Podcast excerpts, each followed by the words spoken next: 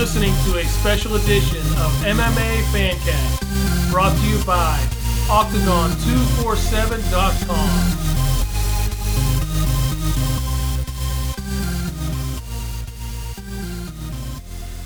Post UFC 205 MMA Fancast, brought to you by Octagon247, the most incredible fight night, the best card to ever be assembled in the history of mixed martial arts, has come and it has swooped its way through Madison Square Garden and New York City.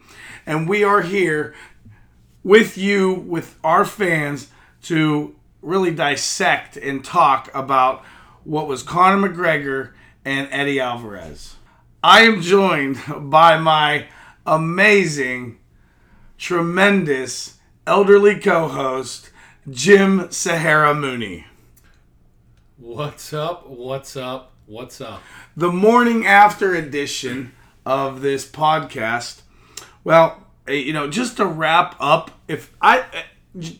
Sahara, if you could tell us in 3 words your thoughts on UFC 205, or 2 words, or 1 word, keep it short and sweet. We don't want to hear from you more than we have to. Unbelievable. Well, there you have it, folks. The Moon Man has spoken. He is clearly a man of few words this morning. However, we witnessed a historic event. Yeah, now in fairness to me, that fight left so many people speechless. Conor said, "This is what I'm going to do." Conor came in and did what he said he was going to do. It's unbelievable. It is unbelievable how few people... Well, I mean, the amount of jealousy that he has created within other fighters is unparalleled. I mean, this is a guy that, you know, the other fighters are discounting as not a credible fighter, and then he goes in and wrecks the guy who is the champion of the most competitive division in the sport. I wish there were some way... Hopefully everybody out there that's listening to this saw the fight, but if you didn't, and you're just reading commentary, listening to podcasts, and maybe seeing a few clips, I don't know if you did not see the actual fight. I don't know. I don't think what you may have seen, those clips, would really do justice to what Conor did. I think that was the most dominant performance that he's ever had. Aside from Aldo, you know, I think we have to throw that one out just because it was so short, not out of the ordinary for him. He's got that power, but there was just nothing that Alvarez could do. Yeah, Alvarez did not pose any type of threat to Conor McGregor the entire fight. He had, 6-7 minutes to get a reasonable attempt at a takedown. Those were so far from becoming a takedown that it wasn't even funny. Then he kind of, you know, abandoned that. And you know, one of the concerns that I had and that we had talked about on previous podcasts, as well as I had written about this on... Octagon247.com, who brings us MMA Fancast. I talked about the concern that Eddie Alvarez was susceptible to falling into the trap of fighting Conor McGregor's fight. And I said that talent-wise, it's a 50-50 shot, but head-wise, the psychology of the sport, that Eddie Alvarez was in trouble here. And I think that showed itself to be 100% accurate in this fight. So everybody out there in podcast land listening to this, listening to MMA Fancast, by now knows the result of the Conor McGregor and Eddie Alvarez fight. What you really need to do, if you miss these, is look at the pre-fight press conference and also the weigh-ins. And Alvarez and his reaction to the fans, he was completely rattled by their reaction, what he did at the weigh-ins, at the press conference, and he stormed off and was just almost like a little kid, like he was going to take his ball and go home because he couldn't, you know, nobody would play by his rules. Clearly, like you said, Ryan, the psychology of the sport, some guys got it, and maybe Alvarez does against somebody else. There is, I can't think of anybody right now that can match up with Conor when you tie in this part of the game, this part of the fight. Yeah, well, I mean, when this goes back, when we look back on this event and we look back on this fight, I think we're going to see that we're going to see a pattern that happened here. We're going to see the pattern that Conor McGregor got Eddie Alvarez to do what he wanted him to do. He dictated what was happening. He talked smack. Eddie Alvarez tried to talk smack. Eddie Alvarez played his smack talk game. He, you know, dictated the pace of the pre-fight, and then the same exact thing happened in the fight. So just real quick, if you can explain maybe in a little more detail what you're talking about, because smack talk's smack talk. You know, you and I could joke around and do that, and we've heard other fighters, you know, with smack talk towards each other, but this is different. This is different with Conor. So, yeah, Conor will you know, poke you. He's like the little brother that, you know, is just going to poke you and annoy you until he gets a reaction. Well, that's what he did to start with Eddie Alvarez. And Alvarez, it took one poke, and Alvarez was in Conor's world. He was in Conor's world with, I mean, the guy isn't a smack talker. He's not an abrasive guy. That's just not who he's been in his career. And so you don't just become that for one fight and then that's who you become. No, I mean, Conor McGregor, it's a part of his personality and it's his world. It's what he's comfortable with. Eddie Alvarez was walking into Conor's world, letting Conor make the rules, and he was following the rules. We got into this fight. We've said previously, both in writing and on our MMA Fancast podcast, that Eddie Alvarez needed to stick to wrestling, needed to use feints, shots, and get the takedown, and that's where that fight needed to be for him, and that's not what happened. He stood and boxed for the most part, and this is what Eddie Alvarez had to say after the fight. We started throwing kicks, and the kicks were successful. I would have kicked more, and we didn't wrestle enough. The idea was to go in there and wrestle a guy who likes to box, and I didn't do that. And not quite sure why I didn't do that, but I didn't do that tonight, and I paid the price for it. And he capitalized. It was good. So I know why you didn't wrestle. It's because you were letting Conor McGregor lead. You were playing, I'll let you set the pace, and you did it the whole time, and this is what concerned me. He goes into this fight with a clean, fresh mind. He goes into this fight without emotion. Eddie Alvarez is an emotional guy. He's an emotional fighter, and he needs to go into every fight emotionless, or else he's going to get sidetracked. So this is what an opponent of McGregor needs to do. There's a part of the fight prep that other fighters have to follow, and you know, I don't know if we'll ever see this fight, a Woodley McGregor fight, but Woodley talked about facing off against Wonderboy, and he talked about how he's a puzzle, and he had to try and figure out how to attack him, how to defend against him. So he prepared, and in the fight it showed his prep. He was ready.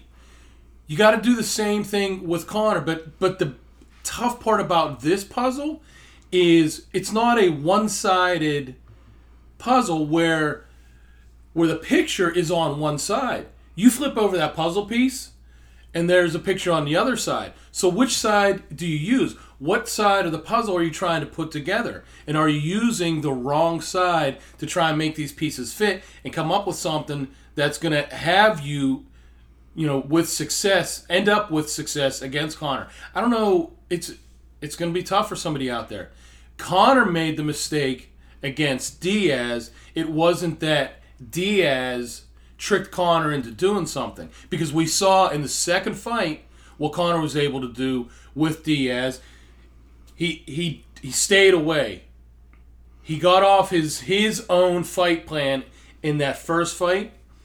Conor's not going to be stupid enough to do that with any other fighter.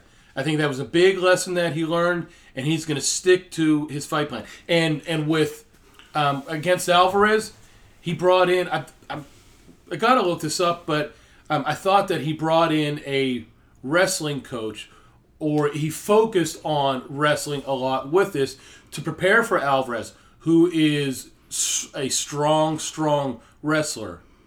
Yeah, and I don't think that, when you take a look at Diaz and why he had success against Conor, it's because Diaz lives in Conor's world already. That's the world he lives in. The world of chaos, the world of controversy, the world of, conflict, all of those things. And so he was comfortable in Conor's world. And Eddie Alvarez went into Conor's world and tried to be someone he's not ever shown to be in his career. And that carried over into the fight.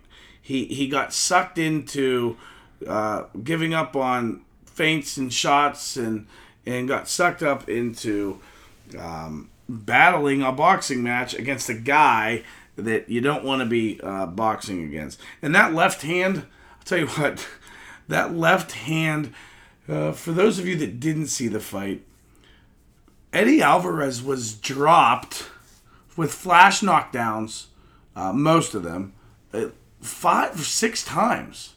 I mean, 3 or 4 times in the first round alone, he was knocked down with a punch. And, going into the fight, Eddie Alvarez stated all that Conor McGregor has is that left hand, and that's all he has. That's his arsenal. Well, guess what? That's the same shot that was knocking you down on your butt over and over and over again. That's a great shot that Conor McGregor's got. That left hand is... And if you look at the way Alvarez went down, and then what his reaction was, it was like, I can't believe that just happened. Yeah. And each time it happened, more and more, it looked like there was fear on Eddie Alvarez's face. And I don't want to say fear like, he's scared for his life, but he knew that this is the guy that this guy said he is. Yeah. And the hype is not just hype. This is real. It is very real. And just Conor showed that he is who he says he is. And, at some point, I think the other fighters are going to have to recognize that they can't keep just dismissing Conor McGregor as not a real fighter, as not a, I think their jealousy of the money that Conor McGregor is making being, them only making a fraction of what he's making, convolutes their head. I mean, he's making 10 times what many fighters are making. Is he 10 times better? No. And that's what I think that they're saying, oh, he's not that great. He's not 10 times better than a lot of guys, but the guy is everything he says he is. He just moved up from 145 to 155, faced the title holder of a ridiculously tough division, and made him look like a child. He made him look very pedestrian. It was like, you know, when you think about a dominating football game, a lot of times you'll say it was like, a boy versus or like a professional football team versus a JV high school football team. It looked like that because it looked like these two didn't belong in the same octagon together. Yeah, just going back to what we said earlier about Conor saying he's going to do this, and then Conor follows through. And even though you hear that over and over again, to witness it is still, and it's still an amazing feat that this guy can come in, and I don't want to say impose his will, because he sticks to fundamentals. And fundamentals for Conor are sticking to his game. And I'm not saying be like a bland fighter. He's very flashy, but he is basic in imposing his fight plan and not falling into the trap of somebody else, you know, another fighter's plan. He did it. He does it time and time again. You hear him saying this is what he's going to do, and I think he actually, you know, I could be off on this a little bit, but I think he did call for a knockout and added that he respects his, we're talking about Alvarez, he respects his fitness level and that he may be able to survive in the trenches and go the distance. But he did say he's going to come out with two belts. At the end of the night, Conor, which, you know, a little comical when he's standing there with Joe Rogan, he's asking, where's my second belt? Where's my second belt? Finally, he gets it. But what Conor said he was going to do, he did.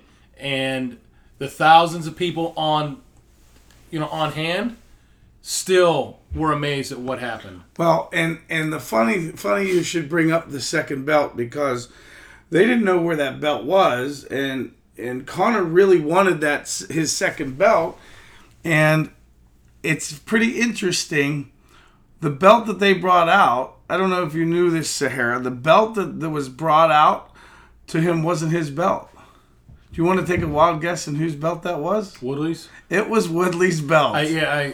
You did read that? I did catch that. And how ironic would that be if those two, because there is some speculation. There's a lot of speculation. Yeah. This is more than some, that Woodley would be a potential next fight.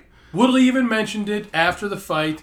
Well, I mean, Woodley wants that fight. I mean, that's a money fight. That's the... Everyone wants to fight Conor McGregor. He makes you rich. He jokingly, said that back at the, I forget what press conference it was. They had a big press conference with all of the top fighters. The Go Big press conference, I think it was, and McGregor was talking about, was really going after Rafael dos Anjos, and he said, you know, I'm the fight you get when you call your wife, you call home, you say, baby, Conor just made me rich. Conor made me rich, because, you know, that's what he's saying you would say if you got a fight with him. And he jokingly said that's the truth. You get a fight with Conor McGregor, you're a rich man. He makes other fighters rich. And it's crazy. He made Nate Diaz rich. Nate Diaz doesn't care if he ever fights again now. Nate Diaz never thought he'd make this much money in his whole life. Nate Diaz helped make himself rich, but it was because he fought Conor. Right. And so everyone in the UFC wants to fight Conor because they want to make 10 times what they're making right now. And that's what they get to do when they fight Conor. So... talking about Conor, we go back to just before the fight starts. Everybody is in the ring. The announcer's there, both teams, and Conor is announced first. And he does this thing where he comes to the center of the ring and he stands there with his arms up. And to me, right there, I believe, is when Alvarez was again sucked into Conor's fight, and he thought, I'm going to knock that smile, that little smirk that he has on his face. The guy that has just the left hand. Well, you cannot fall for that, no matter who you are. If Woodley, if that fight ever happens and Conor does that, he comes to the center of the ring and falls for that. I don't know what that outcome is going to be ultimately, but that's part of Conor's fight, and this is where fighters are losing it. You've got to maintain focus from the moment that first bell sounds and the action begins all the way through the end, because you don't know what Conor's going to throw at you with his arsenal, because he's not just a one-dimensional fighter. He's got that wicked left hand, but he's also got the kicks, the spinning kicks, the spinning back fist. I think if you take a look at Conor fights, you'll see he has a dynamic arsenal of weapons. And I think maybe possibly lately he's relied more heavily on that left hand because it's just been so successful for him. It's a power shot that's knocked Eddie Alvarez on his butt 5 times in 7 minutes. I mean, at least 5 times in 7 minutes. If something's that good, Ronda Rousey, if your takedown and armbar are that good, keep doing it. If your left cross and hook are that good, keep doing it. I mean, he's precise, and so he's going to land those a lot. And if they're powerful enough shots that they put people on their butts and stun them, then he's going to keep using it, and he's going to keep winning over fans, and he's going to keep winning belts. And I think Nate Diaz figured him out a little bit. He's the only one in recent history. I mean, if you take a look at the first round of the who is that? I can't think of his name right now. If you take a look at the first round of the Chad Mendes fight, Mendes controlled Conor on the ground. It was because he was able to get the takedown, but he also gassed himself out because Conor works hard. And then he gassed himself out, and Conor just bulldozed him. I know he took the fight on short notice. I get that. But also, Conor McGregor, this is a guy who's, since that time, been accused of not having a gas tank. And, he proved that after getting manhandled for a round, that he still had gas left in the tank and got the knockout of Mendes in the second round. The fight was amazing. The crowd was absolutely amazing. Jim Sahara and I talked about the crowd. So we were at UFC 203 and at UFC 205. UFC 203 was the first time ever in Cleveland. UFC 205, first time ever in New York, Madison Square Garden. We're kind of talking about comparing the crowds. The McGregor crowd here in New York, a lot of Irish. Everyone's a McGregor fan in that arena. I would say that I think they counted 43. It was 42 or 43 Alvarez fans. Yeah, so it was. I mean, everyone was standing up and cheering and crazy and all of those things. But we're kind of comparing the crowd in Cleveland, where Stipe Miocic defended his belt against Alistair Overeem, versus the crowd in New York at Madison Square Garden last night with Conor McGregor. And I got to tell you, I think we both agreed that Cleveland UFC 203 crowd, it may not have been louder because it's a little bit smaller of an arena, I think, but it was raucous. That crowd was top notch. And Jim, I don't know if you agree with me or not, but I would give it a slight edge over UFC 205 crowd. I agree. Now, to add a little backdrop, and I think we mentioned this, we had a conversation with Forrest Griffin and asking him what he thought of that atmosphere. This is when we were in Cleveland. And he said, it's got to be top three, referencing the Cleveland crowd and the atmosphere inside, what we all experienced. And he said, the only one that he could truly recall that might top that was Dublin. So we have that as a reference, you know, from somebody inside the circle who was there to experience both of those. Now that we were inside to experience MSG and 205, and then Quicken Loans Arena and UFC 203, it was...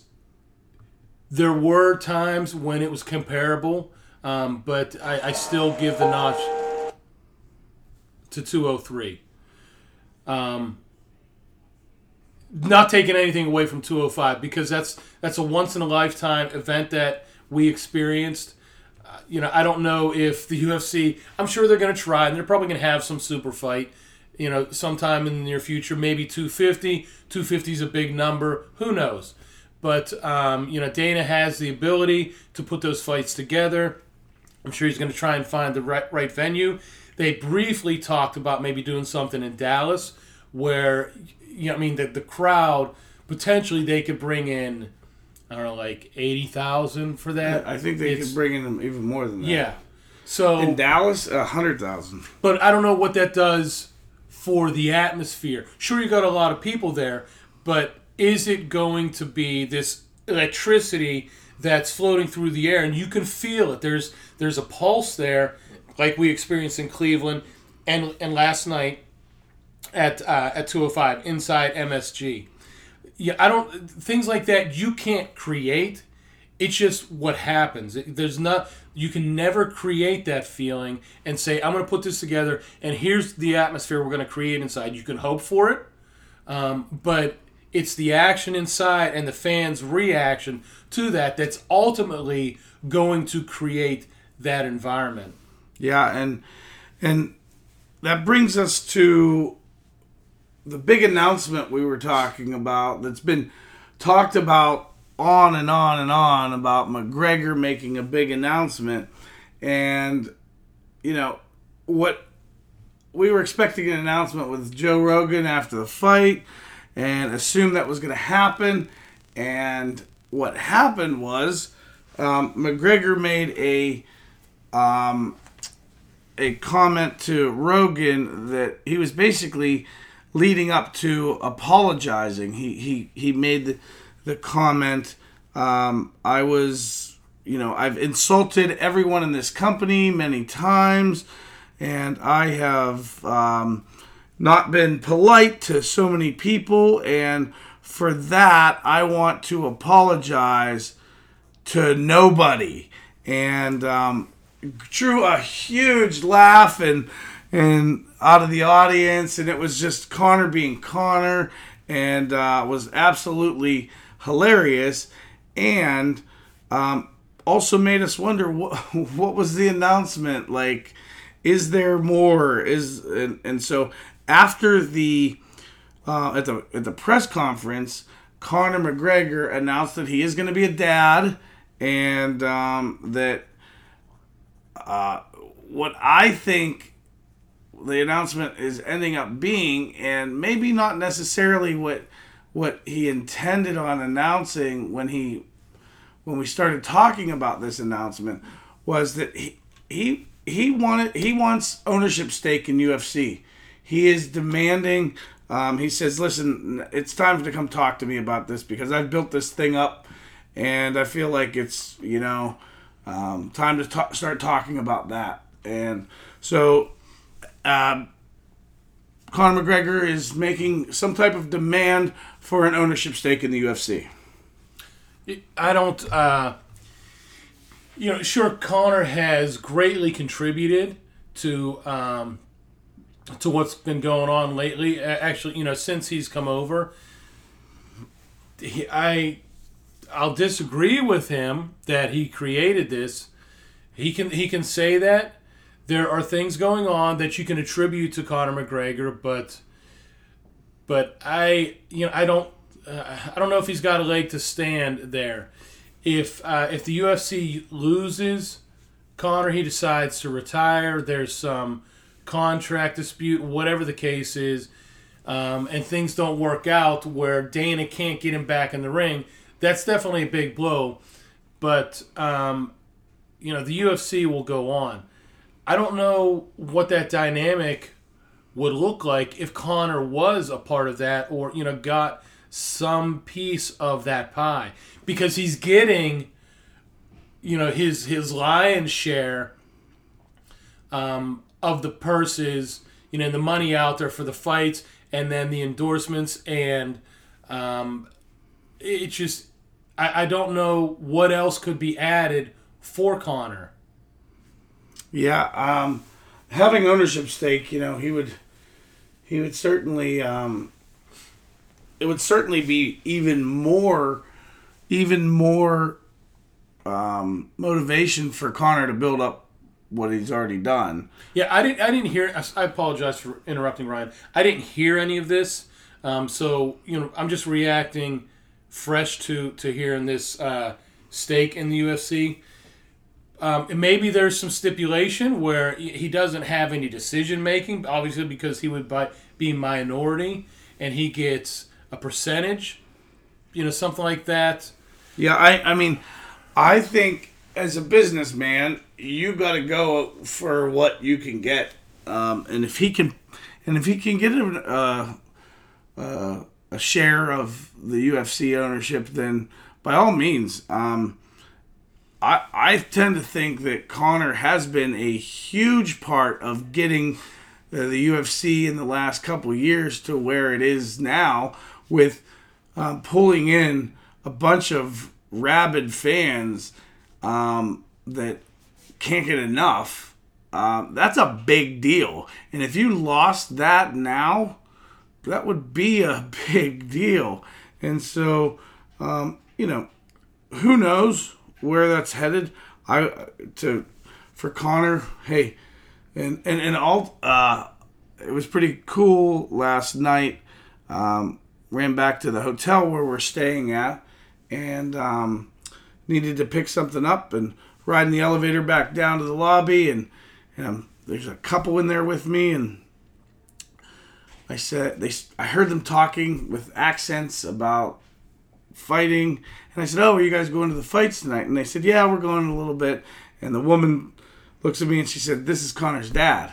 And so I got to spend a couple moments with Conor's dad in the elevator pre-fight, and nice guy. And if once you start listening to MMA Fancast, we'll have you on the show. And so, yeah, any final thoughts on the McGregor? So we're really doing this podcast to wrap up just the McGregor and Alvarez fight. We're going to do another podcast to wrap up the rest of UFC 205.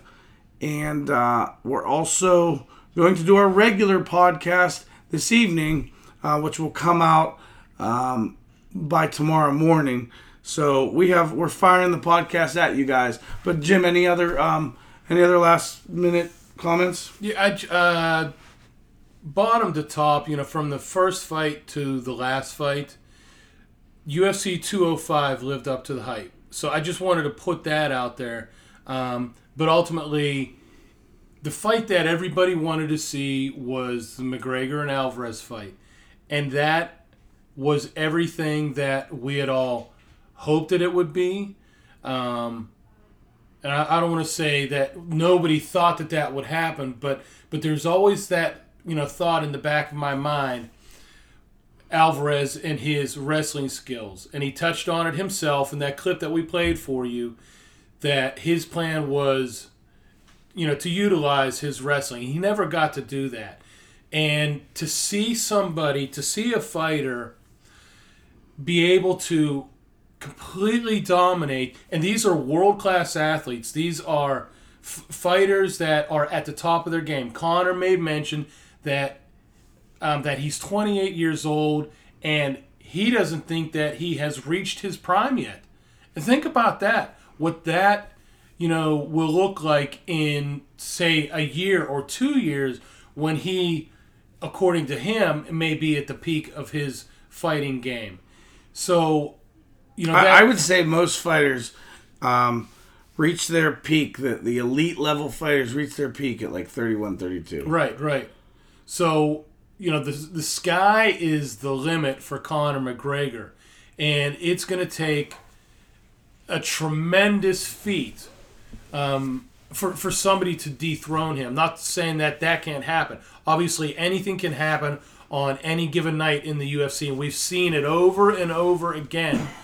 But Conor McGregor is everything that he wants us all to believe.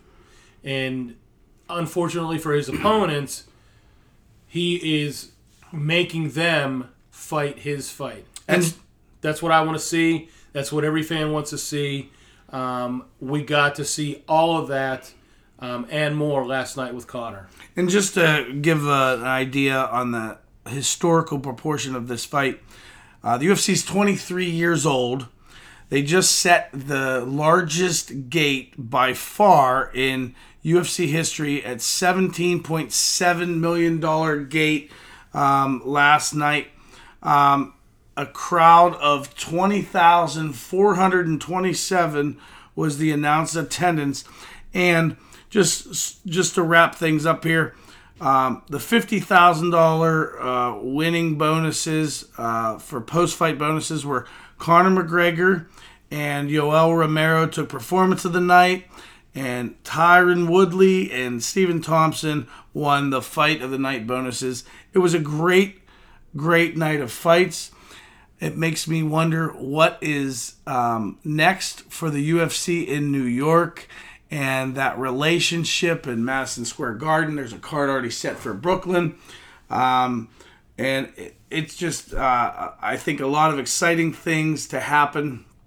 A couple unfortunate fight cancellations didn't damper this card. It was a real treat for all.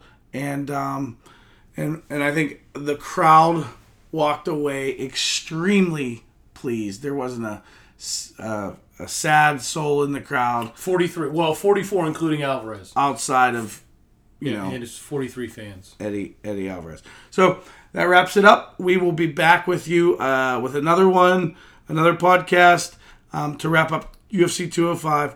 And thank you all so much. We'll talk to you soon.